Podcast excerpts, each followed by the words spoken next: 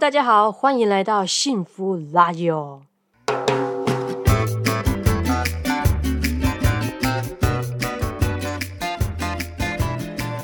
我是老白，一个有十多年资历、跨不同产业的行销人，目前有自己的创业团队。我是小崔，曾在服装产业待了将近十年的经理人，目前主要在经营自己的品牌。在这里，我们会和各位听众分享这些年来在生活、工作上大大小小的事件，谈谈在这些经历后，我们有怎样的成长，思维上做了什么转换。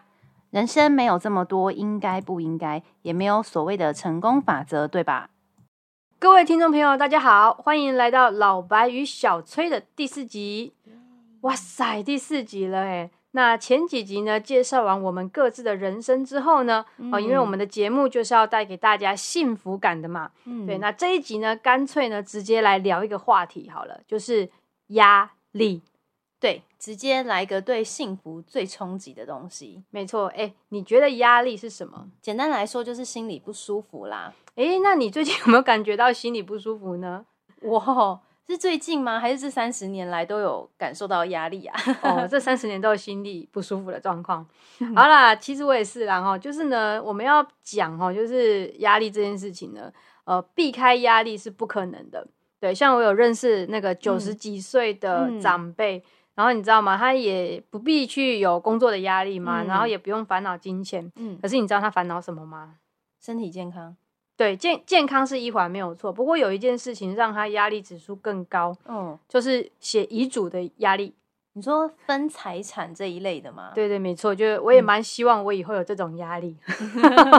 对啊，所以你看哦，我们这一辈子啊，真的都会有压力耶。所以跟压力共存其实是很重要的事情。不过呢，共存这件事就是大家都要存哦，压力存哦，我也要存哦，不是压力存我亡。对，所以我我们后来就发现说，哎，其实呃，如果去厘清压力的科学，甚至是能够把这方面变成尝试建立起来的话，好像也是蛮必要的耶。嗯，我是蛮想知道怎么减压的，因为呢，有时候你自己不会感觉到那是压力，可是呢，是一直直到你的身体。有一些反应出来，你才被提醒。哎，我好像压力太大，这样哦，就是人到中年就会有这种感觉啦。对啦，说到减压，你最近有没有看到一个新闻？就是呢，以前我们在台北车站的地下街，不是都会有很多的那种药妆店啊、书店？嗯嗯嗯，竟然在这个疫情一年多两年的期间呢，一连串改成了十七间甜点店。真假？对呀，是不是疫情太苦，压力很大，所以要让大家吃甜甜？吃甜甜，假滴滴谁好心呢？生小孩，真真的，因为我最近真的身旁蛮多朋友生小孩，生起来，然后压力就大起来，真的。好啦，回到刚刚说的，就是压力呢是心里不舒服，但其实说说实在呢，心脏它其实也只是一块肉耶，它不会讲话，那是什么让我们感觉不舒服呢？其实是大脑。哦，对啊，以前我们讲到压力呀，就是会有很多那种呃开示性质的影片，有没有？对，那你也听到，就很多好朋友啊、师长啊，就是都会劝我们啊，想开一点，比较是从那种想事情的方式来讨论压力这件事情。这点确实很重要，没错。但是呢，就是最近这几年，我们也陆陆续续看了一些关于大脑科学的东西，就会发现，哎呦，其实呢，生理跟心理。是互相影响的哟，没错没错，所所以其实那一些开示的这些影片啊，它不是单纯在讲道理，嗯，其实认知呢，真的会影响我们的大脑去分泌一些东西，然后进而去影响你的身体对压力的承受。哎，没错，讲到这个，我来分享一个跟大脑压力，哎，大脑跟压力有关的东西。好，不过在讲之前呢，我先问你一个问题，你觉得压力是？好的东西还是负面的东西？你说，我觉得，其实我觉得是中性，哎，就是说看你是怎么看待它。靠，你真的太有智慧了，你知道吗？你这个想法跟我现在要谈的，就是哈佛大学嗯做了一个八年的实验，想要验证的东西是一致的。哎，你刚刚说的是哈佛吗？对，就是你后来没有去读的那间哈佛。好了，我要讲一下这个研究哈，这个研究呢。哦，主要是要验证一件事，因为呢，大部分的状况底下，我们就会发现，就是哎，压力好像会带来疾病，尤其是心血管的疾病。对，那这个哈佛大学的研究就是要来验证说这件事情是不是完全成立的。对，所以呢，在研究一开始的时候呢，他们就问了受访者两种问题。对，第一种就是呢，过去一年里你承受了多大的压力？对，嗯，它可能是用指标性质，比如说五分就是最高，五四三二一这样子。嗯嗯嗯。那第二个问题就是呢，你是否相信压力？对你的健康造成负面的影响，嗯，对，就用这两个问项，然后交叉把人做一些分组嘛，对，比如说有一组就是哦，我觉得我承受了巨大的五分的压力，对，然后呢，我也觉得压力直接对我的健康造成伤害，对，那有一组人是哦，我觉得我承受了五分的巨大压力，但我觉得压力不影响我的健康，嗯嗯，对，反正就是这几组，然后他们花了八年的时间，嗯，去追踪。三万个有参加这个实验的美国的成年人，嗯，那研究追踪以后发现哦，这八年来有四十三 percent 的人，嗯，确实是因为呢，在过去一段比较长的时间承受了巨大的压力，使得他们呢，就是造成一些疾病啊，或是死亡的风险提高。对，但是更有趣的是什么？就是这个四十三 percent 觉得。呃呃，你的那个压力造成健康的那个损伤呢，是发生在那些相信压力就是有害于健康的人身上。对，很妙哦。然后那些不觉得压力就是跟健康的这个损害是直接相关的人，就算他们过去一年受到了极大的压力，但是他们那在他们身上发生的这个疾病或是死亡的风险，反而是最低的。也就是他们是比较健康一点的人哦，这么神奇？你的意思是说，那个最巨大压力，但是不相信会伤害到自己健康的人，反而是这八年来身体状况最好的一组？没错，他们交叉比对起来，追踪起来，身体最健康的反而是这一组人。对，所以就是这个这个研究让大家也蛮 shock。那后来哈佛也做了一个呃跟压力有关的实验。对哦，实验就是有一些刻意的这个呃条件去设定的。对，那这个实验是这样的，就是我听起来觉得 蛮莫名其妙。它有两个部分，第一个部分呢，就是呢要每一个受试者对针对自己的弱点，对，好残酷，哦，进行一场一到五分钟的演说。嗯，这很莫名其妙，就是要说什么测试嘛？这哎，这个测试对我讲很难呢。我对呀，我很难说我很烂，我很废，因为我怎么样怎么样的烂，怎么样怎么样的。听到题目压力就很大。对，然后呢，不止这个这个演说，就在这过程里面还会有 feedback 哦，就是评审。评审会设定好呢，要给你一些沮丧的回应，打击你，对，超级神经病的。好，然后这是第一趴，然后呢，这一趴已经就是呃受到非常大打击的受试者呢，他第二趴要做一个更激烈的，就是数学，嗯，数学题，嗯嗯，从九百九十六开始减七的方式一直倒数下去，嗯，而且你要念出声音来，来来换你，你开始，九百九十六开始减七。八百八十九减七八八二减七八七八七怎样？太慢了哦！八七怎样？八七不能再高。对，你看哦，这个实验就是这样哦，很激烈，有没有？你现在是不是感觉到有点焦虑？对呀，就是一直在催促，就压力很大哎。对，然后压力大的话，通常生理反应就是心跳加速啊，然后呼吸急促起来。但是呢，这个实验有趣的地方就来了哦。嗯，再来呢，就是这个研究者呢会告诉这群受试人员，嗯，哎，你现在感受到的心跳加速啊、呼吸急促啊，是你身体在活络的机制哦。对，这个机制哎有办法就是帮助你去面对下一项的压力测试。嗯，也就是说呢，这个这个这个嗯，受试者在这个过程里面开始学习到哦。我现在产生的这些生理上的压力反应是有益的，是好，对，对你是好。比如说，哎，你现在呼吸急促哦，是因为你的大脑要吸到更多的氧气，嗯，对，就是这种。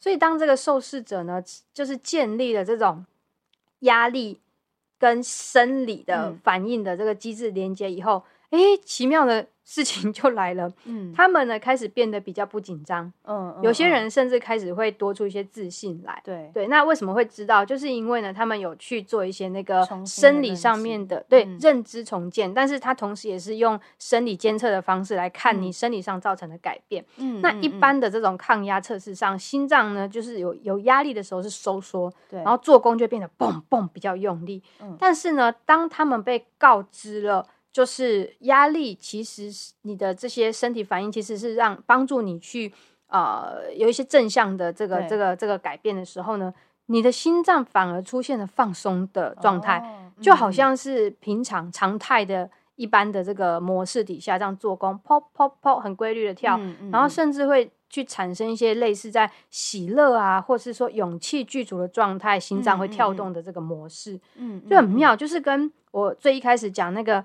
八年的追踪的研究，是不是就开始串得上来了？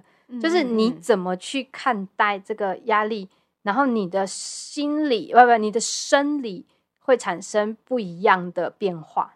嗯嗯，其实蛮有画面的，而且真的是跟你去怎么看待压力的方式有关。对啊，所以是不是我说你你你就是应该去读哈佛啊？为什么后来不去了？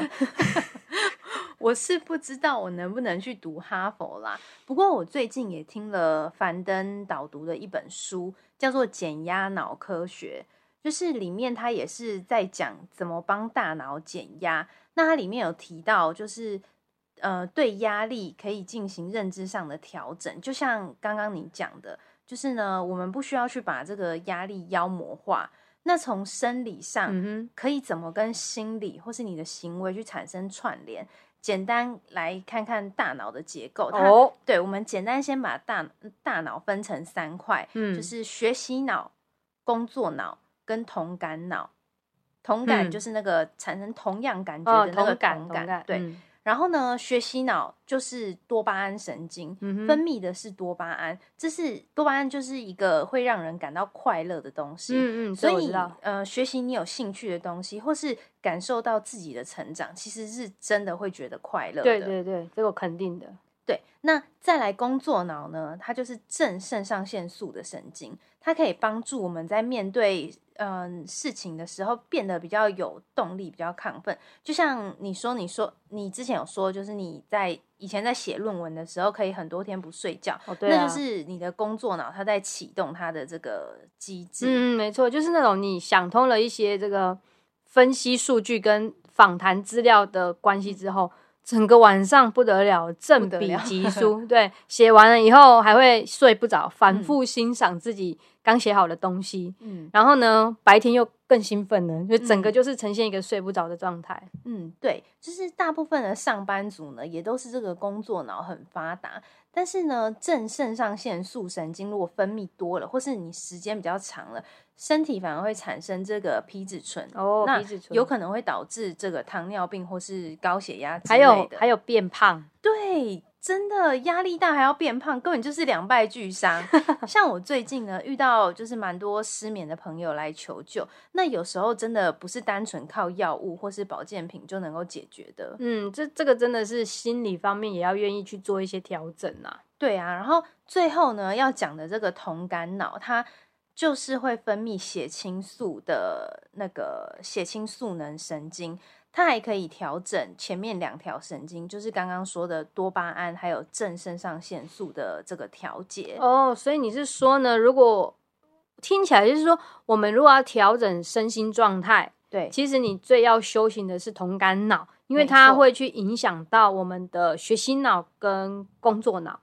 对，没错。然后同感脑的状态它是可以改变的，像是你可以做一些有韵律的，呃，有节奏或是。韵律的一些运动，有氧运动，对，或是有氧，或是瑜伽，然后一些，或者是像你有稳定节奏的呼吸吐气，那或者是多晒太阳，晒太阳，还有班，嗯，就是嗯，你晒三十分钟内就好，不要多，不要多，好不好？然后还有一个很重要的就是要释放哦，释放，你是说像那种 K 笑在那边大叫啊、狂哭啊、骂脏话这种？对啦，就是就是。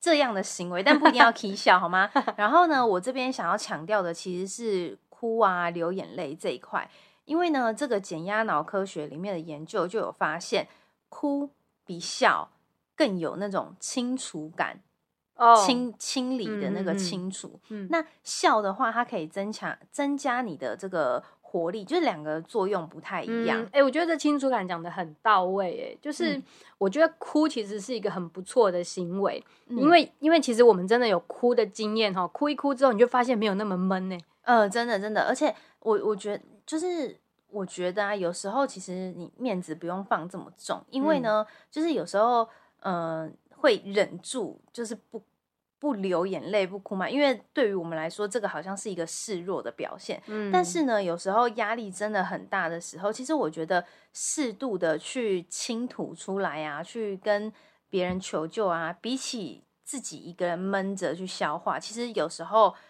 反而是这个倾吐出来之后，你脱离压力的感觉会比较有有有有那个效果。对，这这我认同，因为我自己非常有感。像像我们就是现在自己创业啊，我觉得创业的人特别需要前辈。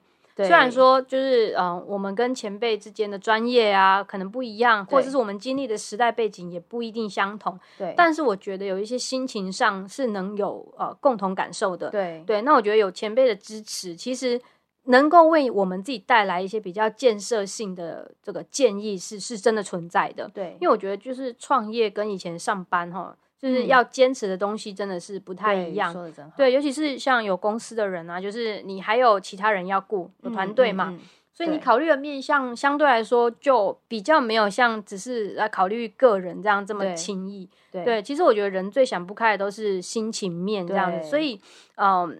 当你不能被理解的时候，你其实就很难继续，或是你也不想要跟别人说。所以我觉得，就是找对对象也是很有关关系的。所以，我我真的自己觉得说，哎，创业的话，就是也去呃多跟一些有创业经验值的人呃去相处，或者是交往是比较好的事情。对，这个讲的很实在。嗯，然后再讲回怎么去健全这个同感脑的方式。嗯，那减压脑科学这一本书里面还有提到，就是放松。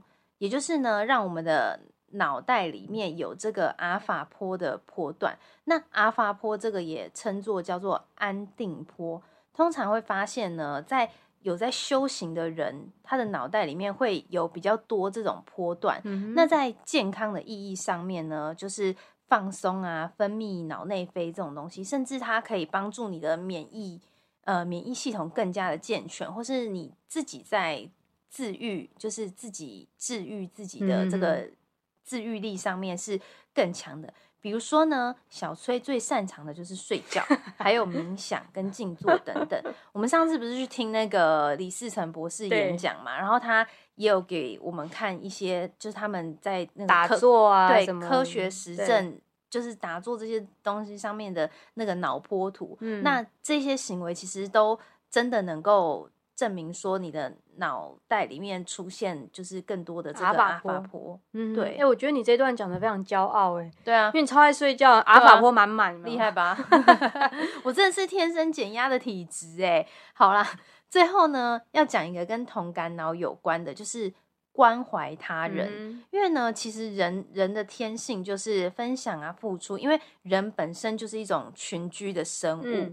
但是很多压力的产生其实是来自就是呃报酬不对等，比如说呢我们在工作的时候可能会渴望老板的肯定啊，或者是像会你你小时候你会想要呃得到父母的肯定，或是长大之后想要得到另一半的肯定，但是有没有发现一个 bug？就是呢其实每个人的这个标准不太一样。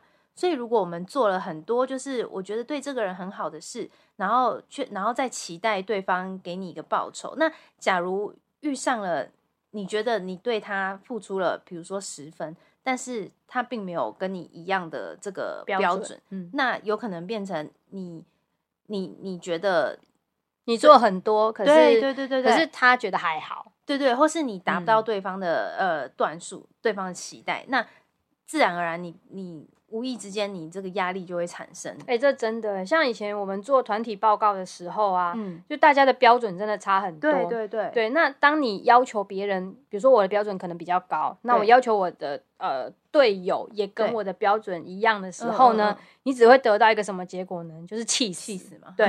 哎，那你以前是气死的人，还是你是气死别人的人呢？哎，这个这边还是留一点。呃，那个神秘感给听众，不好说，是不好说。好啦，哎，关于你刚刚讲那个渴望被肯定的这一点哈，我也是觉得这几年呃这部分的修炼很多哎，像我以前呃就比较走精英思维啦，就是不管对别人或对自己啊，就会有一些要求哦，要做到很好啊，做到让大家都很满意的地步。但是哈，各位。这个不是很难，是根本不可能。嗯，为什么？是，你知道吗？像我后来想法上有比较大的调整，就是当我们把呃所谓我付出会产生的报酬放在就是利他，也就是对他的好，嗯，就反正就是我现在做的一切都是会为对别人好，好好一趴也是好，嗯，好三趴也是好，好五十趴也是好。但是我就发现不可能到百分之百都对他好。因为根本不知道什么是最好的，对呀，你知道吗？对，所以我我后来就发现说，哦，只要你对他人的人生有加分作用，加一分、加十分、加五十分都很好。嗯，我自己会感觉到有稳定的这种嗯快乐快乐的感觉。对对对，哦，所以其实简单来说就是散发正能量的意思，对不对？对，大概是这个意思。哎，你这是在这方面有看到不一样的调整呢？所以。所以说，就是利人利己这件事情真的存在。就像我们在做这个频道“幸福垃圾哦”这件事情，没错。我觉得不管有多少人听，就算是少少几个，但假如有那么一点点的思维啊，或是话语，可以真的鼓励到，或是帮助到有缘人的人生产生那么一点变化，我觉得光这样想，其实就蛮值得了。嗯，对啊，我自己都觉得很感动哎。嗯，而且你知道吗？这件事情。对我们来说也是很双重。比如说，我们录这个 podcast，其实也是有压力的哦。嗯，你像每周要规划一个主题呀，嗯，对，然后再加上我们也不是很会这些录音的东西。对啊，像上礼拜啊，我们录完，结果整个音档。吹而不见，不知道怎么去哪里找他。对呀，对，所以我们后来其实又又又再重录了一次。对啊，边做边学。对啊，可是大家知道吗？就是因为嗯有压力，有压力的这个这个状况，其实对我们的不管是生理或是人生，其实都是有正面的支持。嗯，以生理来讲，像呃大脑它会分泌一种叫做催产素的这个荷尔蒙。嗯，催就是催催促的催产生的产催产素。那它还有一个小名叫做爆爆荷尔蒙，爆掉的爆，当然不是 抱 hug hug 那个抱，好不好？就是说你跟别人拥抱的时候，也会释放出这个催产素，嗯，对，那它其实就是一种呃神经荷尔蒙就对了，它主要是可以帮助我们呃调节大脑里面的一些社交本能，对，就可以让我们去做一些可以增进跟他人的这个亲密关系，嗯，哦，比如说呃同理心啊，或是呃让我们更愿意去呃帮助一些。我们所呃关心的人，嗯嗯，对，所以其实呃，我觉得，嗯，没烦没恼，以前我们都会说哈，没烦没恼是最幸福的状态。但真的说起来，真的没烦没恼好吗？老师说我以前每次离职的时候啊，就是刚离职都不太想跟其他人有接触，人类是不是？对对对，就会觉得说我我想要自己一个人静一静，然后没烦没恼。或是说刚离职的时候，你就会很抗拒有烦恼的生活。对对，但大不差不多就是过了半年吧，你开始会产生一种无用的感觉，就觉得说，嗯，生活好好没重心哦。你要说快乐吗？也说不上。嗯，那有时候因为没有没有工作，就没有收入嘛，又会被现实所逼。好啦，逼到了就又把自己推往一个钻牛角尖的状态，很辛苦呢。对，就我好废，我好烂，我受不了什么事，就会那种没有成就感的状态出现。对对啊，所以其实重新去调整，就是对压力的认知，基本上我觉得还是会有一些。不协调，生活要有一些不协调，对，然后去驱动我们产生一些就是新的人际关联呐，对，日子会幸福一点。嗯，没错，所以其实我觉得了解这些挺好的，而且我觉得最重要的就是刚刚讲到同感脑这个部分，对，就是你你会就是愿意去爱人，或是说你也会接受接受被爱，对，对，这个也很重要，很重要，对，然后或或者说你也学着。健康的去看待所谓的我的付出跟这件事情会对我产生的报酬的这个关系，比如说付出就是付出，对，那报酬就是看到别人因为你的付出，然后生活变得更好，你你会觉得这就是这就是报酬，而不是呃一直等着去啊别人怎么评价我们的付出，对对对，因为因为我觉得这样你就会开始渐渐比较快乐一点，对，而且大家知道吗？快乐的人会有钱。嗯，这个是必然，这是必然的。嗯，你自己想，我们去夜市哦，同样卖鹅阿珍的人那么多间，但是那种老板臭脸的，你会想跟他搞关吗？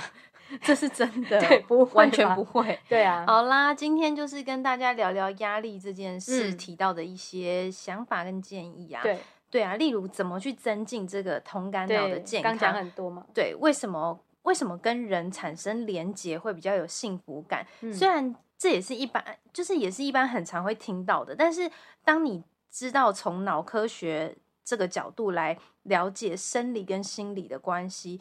是不是在看待这些建议的时候，心情就会有点不同？对对对，像我自己也是啊，就是以前听人家讲，就是哦，就听听就好。但是比较了解了这个跟脑科学有关的东西之后，我觉得是愿意比较愿意去调整啊。对对，而且我觉得就是生理跟心理就是一个表一个里嘛，那表里一致会比较舒服，才有所谓的就是身心平衡这件事情，而不是去去去靠着逞强。呃，去逞强打造出来一个很表面的状态，对，所以觉得今天讲的东西，其实大家可以去呃想想，然后去试试看。